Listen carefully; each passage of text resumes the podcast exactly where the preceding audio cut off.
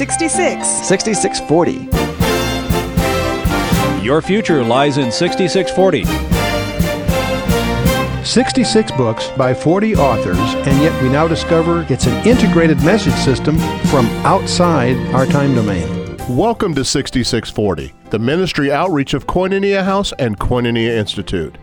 Today's Bible teacher is Dr. Chuck Missler, connecting the Bible to your life and the world around you.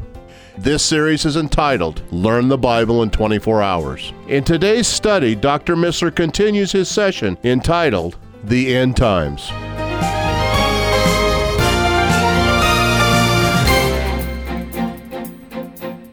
This is the uh, harpazo, one of several passages on this topic. We are, shall be caught up together. The word caught up in the Greek is harpazo. In the Latin Vulgate, under Jerome's translation, it was rapturo, but here it's, and then it translated into uh, English, it'd be caught up or snatched up. But the term in the Greek is very precise. It's to be forcibly caught up together with them in the clouds to meet the Lord in the air. And so, from that point on, by the way, so shall we ever be with the Lord. From that point on, we'll not be separated. There's lots of confusion because when a Christian dies, his soul and spirit is with the Lord. His body decays in the grave. What kind of body does he have in the meantime? We don't know. Some people guess maybe we have a temporary body. We know he doesn't get his resurrection body until this event. So, what happens between? There's all kinds of scholastic conjectures. Most of what we know about this subject comes out of Luke 16, and there's a, we've done some special briefings on that, but let's just move on here. This whole event that Paul is talking about in 1 Thessalonians, and he also alludes to it in 1 Corinthians 15, is a fulfillment of the promise Jesus gave them when they were in the upper room. That night he was betrayed. Before he gets to Gethsemane, they have the famous discourse uh, in John 14 through 17. And he opens that. He says, Let not your heart be troubled, in John 14. Ye believe in God, believe also in me. For in, in my Father's house are many mansions. If it were not so, I would have told you. I go to prepare a place for you. That's pretty exciting. He left them to prepare a place for us, and he's been at it for 1900 years. We know what God did in six days. What could he do in 1900 years? I mean, I'm, I'm not going to really make a parallel there, but I think it's interesting. I go to prepare a place for you. And if I go to prepare a place for you, I will come again and receive you unto myself. That where I am, there ye may be also. There's that commitment again. Not only will it come to get us, we'll be with him from that point on. This is a little confusing. Because we think of the second coming when he comes with his armies to crush the Antichrist and all those things. How can he come with us if he says here he's coming to receive us? This is the first hint, if we're paying attention, that there's two comings involved. Most people don't realize that he's coming back twice once for the church and once for Israel. Different events. We'll, we'll come to that.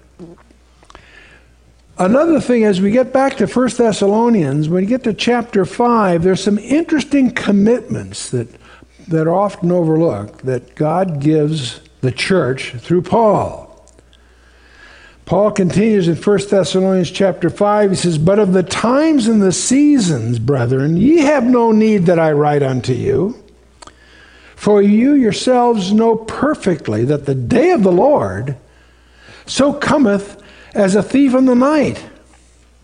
And I'm going to suggest to you when you read the whole passage, he's re- implicitly re- referring here to the children of the night.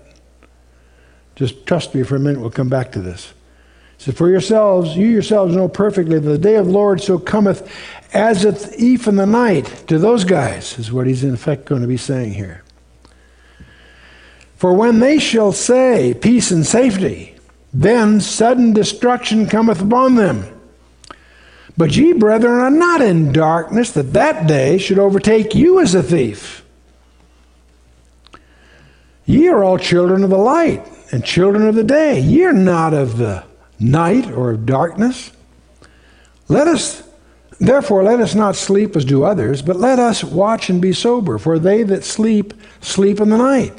They that be drunken are drunken in the night. But let us, who are of the day, be sober, putting on the breastplate of faith and love, and for an helmet, the hope of salvation. For God hath not appointed us to wrath, but to obtain salvation by the Lord Jesus. Let me go back so you get the tone of this. Paul says, But of the times and the seasons, brethren, ye have no need that I write unto you. For yourselves know perfectly that the day of the Lord so cometh as a thief in the night. Not to everybody, to those guys, is what he's saying. To the, in other words, to the children of the night. Because he goes on to say, For when they shall say peace and safety, then sudden destruction cometh upon them.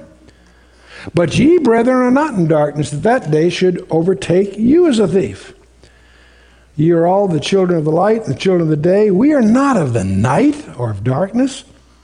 Therefore, let us not sleep as do others, but let us watch and be sober. For they that sleep, sleep in the night, and they that be drunken are drunken in the night. But let us, who are of the day, be sober, putting on the breastplate of faith and love, and for helmet of uh, the helmet, for an helmet the hope of salvation. For God hath not appointed us to wrath, but to obtain salvation by the Lord Jesus Christ. Do you, do you follow the flow of that? See, it's very important because people, he comes as a thief in the night. Yes, if he comes in a thief of the night to you, that's because you're in the you're in the night, not the day.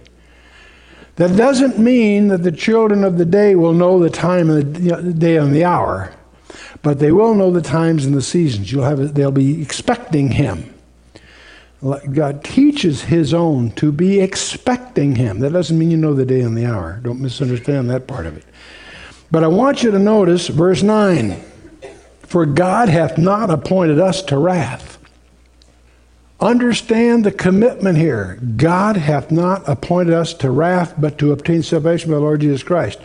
The wrath of God will be the focus in the book of Revelation being poured out on the world. Are we there? No. And I'll show you why in several places. That's a very fundamental dispute among some scholars. And I'm, I'm I don't want to sell you my view. I want you to be aware of the view. I want you to confirm it by your own studies. This is one, I meant to say something else about this whole hour before we started, and that at the top of your notepad, put Acts 17.11. Acts 17.11 is what Paul said about the Bereans, that they were more noble than those in Thessalonica, in that they received the word with all openness of mind, but they searched the scriptures daily to prove whether those things be so. The Bereans were skeptical, and he encouraged that. In other words, Acts 17:11 is Luke's way of telling you don't believe anything Chuck Missler tells you, but check it out for yourself. But I'd be doing you a disservice if I don't at least share with you the views that I have gleaned from 50 years of study. Not that they're correct, but at least you'll be aware of those views. God has not appointed us to wrath. He's speaking to the church. And the church has a, the, uh, several places that kind of commitment is very, very precious because it affects our perspective of the end times. Let's get to the second epistle of Thessalonians. I'll call it Our Blessed Hope Part 2. Some time goes by and Paul, once again, down in Corinth, learns that the Thessalonians are now really upset. You need to understand why they're upset in order to understand Paul's letter here. He's answering a question. You won't understand the answer unless you know what the question was, so to speak. Something else you'll discover as you get into the background of Second Thessalonians is that there was a forgery being circulated as if by Paul. And Paul is responding to this letter that is not one that he wrote. They're really upset because, first of all, persecutions have begun. Up till now, the pressures on the church came from the Jewish leadership. Every place you go in the book of Acts, there's these uprisings, but it's always the Jewish leaders that are resisting the Christians. Something has changed here. Suddenly, the, Ro- the Romans, up till now, didn't take sides, they just wanted peace. They didn't want insurrections. But at this point, we're starting to see persecution by the Romans. The Thessalonians are upset because they think the tribulation has begun. They're really shook because they're starting to get the, the abuses under Nero and all the rest. So they're upset for one of two reasons. Either they think they've missed the rapture, or Paul didn't teach them properly because they think they know they haven't been raptured and there's persecutions going on. They're really upset. That fact alone tells you the kind of teaching they must have had. They were taught not to expect the great tribulation. Doesn't say going to miss persecutions, but people get those two topics confused. So Paul is going to deal with the order of events. He is going to deal with their misapprehensions. He's going to point out that what's coming is soon, but not yet. And then he's going to talk about the coming challenge work for the night is coming, and so forth. In Second Thessalonians chapter 2, one could argue that the second chapter, this is a little epistle of just three chapters, an opening and a closing in chapter 2. Chapter 2 of Second Thessalonians is one of the most important eschatological passages in the New Testament. Let's take a look at what Paul is saying to them.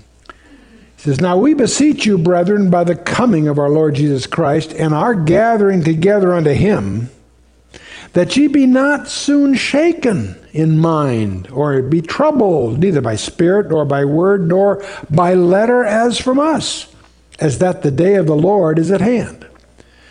The subject is the day of the Lord is using here in a, de- in a, in a denotative sense. The day of the Lord is this time of all these cataclysmic final things. And, and they think they've entered that and they don't understand why they're not raptured. Don't be so, don't be so soon shaken by any of these things, or even by a letter as if from us. They apparently were uh, subject to some kind of forgery here, because he's going to sign the letter in a very large hand. He's going to let them really know this one is from him as that day of the Lord is at hand. Or by letter as from us, he says. Let no man deceive you by any means, for that day shall not come except there come a falling away first, and that man of sin be revealed, the son of perdition. The man of sin is one of 13 titles in the New Testament of the guy that we casually call the Antichrist. The man of sin, the son of perdition. These are two titles that are used of, of this man of Satan, if you will. He has 33 labels in the Old Testament, 13 in the New. But this is one of the allusions here in the New Testament. But I want to talk about this falling away first. The word in the Greek is apostasia. That word can mean one of two things. It can mean a falling away of the faith, like apostasy. It can also mean the falling or catching away. You can make a competent case, if you're a Greek expert, that this term apostasia here is referring to the rapture. But I'm not going to make that case because I don't need to. I'm going to take the other view because it serves our purpose just as well. Let this simply mean a falling away, because we certainly know from the scripture that in the end times the churches will fall away, and we'll catch that in the next hour especially. So, without making the hard case, which can be made if you were, if you really want to get into the Greek technicalities, but let's set that aside. There came a way of falling away, apostasy, say, and meaning just a falling away in the uh, uh, of faith in the church, and that the man of sin be revealed, the son of perdition, who opposeth and exalteth himself above all that is called God or that is worshipped, so that he, as God, sitteth in the temple of God, showing himself that he is God. This is quite a sentence. Let's look at what he's really saying. That the man of sin, the son of perdition, he's talking about the Antichrist. What is he going to do? He's going to oppose and exalt himself above all that is called God. That's quite a statement. This world leader is going to rise and he is going to exalt himself above Allah, all that is called God. He's going to exalt himself above the Pope, to exalt himself above any concept of a Jewish Messiah. Take whatever you call God in the Catholic world, the Protestant world, or the, eh, the Jewish world, or the Islamic world. He is going to exalt himself above all that is called God. This implicitly talks about a world religion worshiping him. He will exalt himself above all that's called God or that is worshiped. That's quite a bundle so that he, as God, sitteth in the temple of God. Really? This is one of the three places that we know that the temple is going to be standing at the end times because Jesus, Paul here, and John all make reference to it, showing himself that he is God. Now, here's what's the next sentence is kind of surprising. Paul says, Remember ye not that when I was yet with you, I told you these things? Now, wait a minute. He was with them during the first two, three weeks of their Christian experience. He went there, they got saved, and he was with them a couple of weeks. And he taught them all this stuff. This is stuff you usually don't get until you've been a Christian for some years. This is tough stuff. Paul continues Now ye know what restraineth or hinders that might be revealed in this time. For the mystery of iniquity doth already work. Only he who now restrains will restrain until he be taken out of the way. So now we have this mystery of this thing called the restrainer. What on earth is the restrainer? He restrains the mystery of iniquity. I can make a theological case that this is not an angel. This is not some force. This is not the church. There's all kinds of theories that have been advanced. This is a person. Only he who now restrains. And the Greek grammar uses uh, implies a neuter noun, and the word for spirit is a neuter noun. So without getting into all the technicalities, I'm just going to aver here for and let you study it on your own to find another explanation if you can find one. This is the Holy Spirit, but in a very peculiar way. The Holy Spirit will be very active in the forthcoming period, but he is in a role today that is unique. Most of Paul's epistles are hard to understand because you don't understand how astounded he was as a Pharisaical Jew to realize the Holy Spirit was given to the believer without repentance, that he, that he sealed you, that he indwelled you. And it's in that sense he's going to be removed. See, everybody says, well, the Holy Spirit's going to be removed from the earth. In a sense, yes, but people are going to be saved after he leaves and they are saved by him. So he's going to be active, but he's going to be active the way he was in the Old Testament. Jesus makes the remark that he had to leave so that he, the Holy Spirit, could come in the unique way that he indwells the church today. There's a whole thing you got to get into there, but anyway, in any case, this removal of the Holy Spirit is again an allusion to the rapture. And then shall the wicked one be revealed. See, this wicked one can't be revealed until after the rapture. And then shall the wicked one be revealed, whom the Lord shall consume with the spirit of his mouth, and, the, and shall destroy with the brightness of his coming. He's there. That's a broad statement of what ultimately will happen before it's all over. The word until. Until what? Until he's taken out of the way. Then shall the wicked one be revealed. You get that timing, it's very important. People miss that. Let's look at it another way. The whole subject is the day of the Lord, this final consummation. The day of the Lord shall not come except there be a falling away, the apostasy. That word apostasy can mean the rapture, but I'm not going to insist on that. Let's assume it just means a falling from the faith. That day, except they're falling away first, he who now restrains will restrain until he be taken out of the way. Then shall the man of sin be revealed. Do you get that order?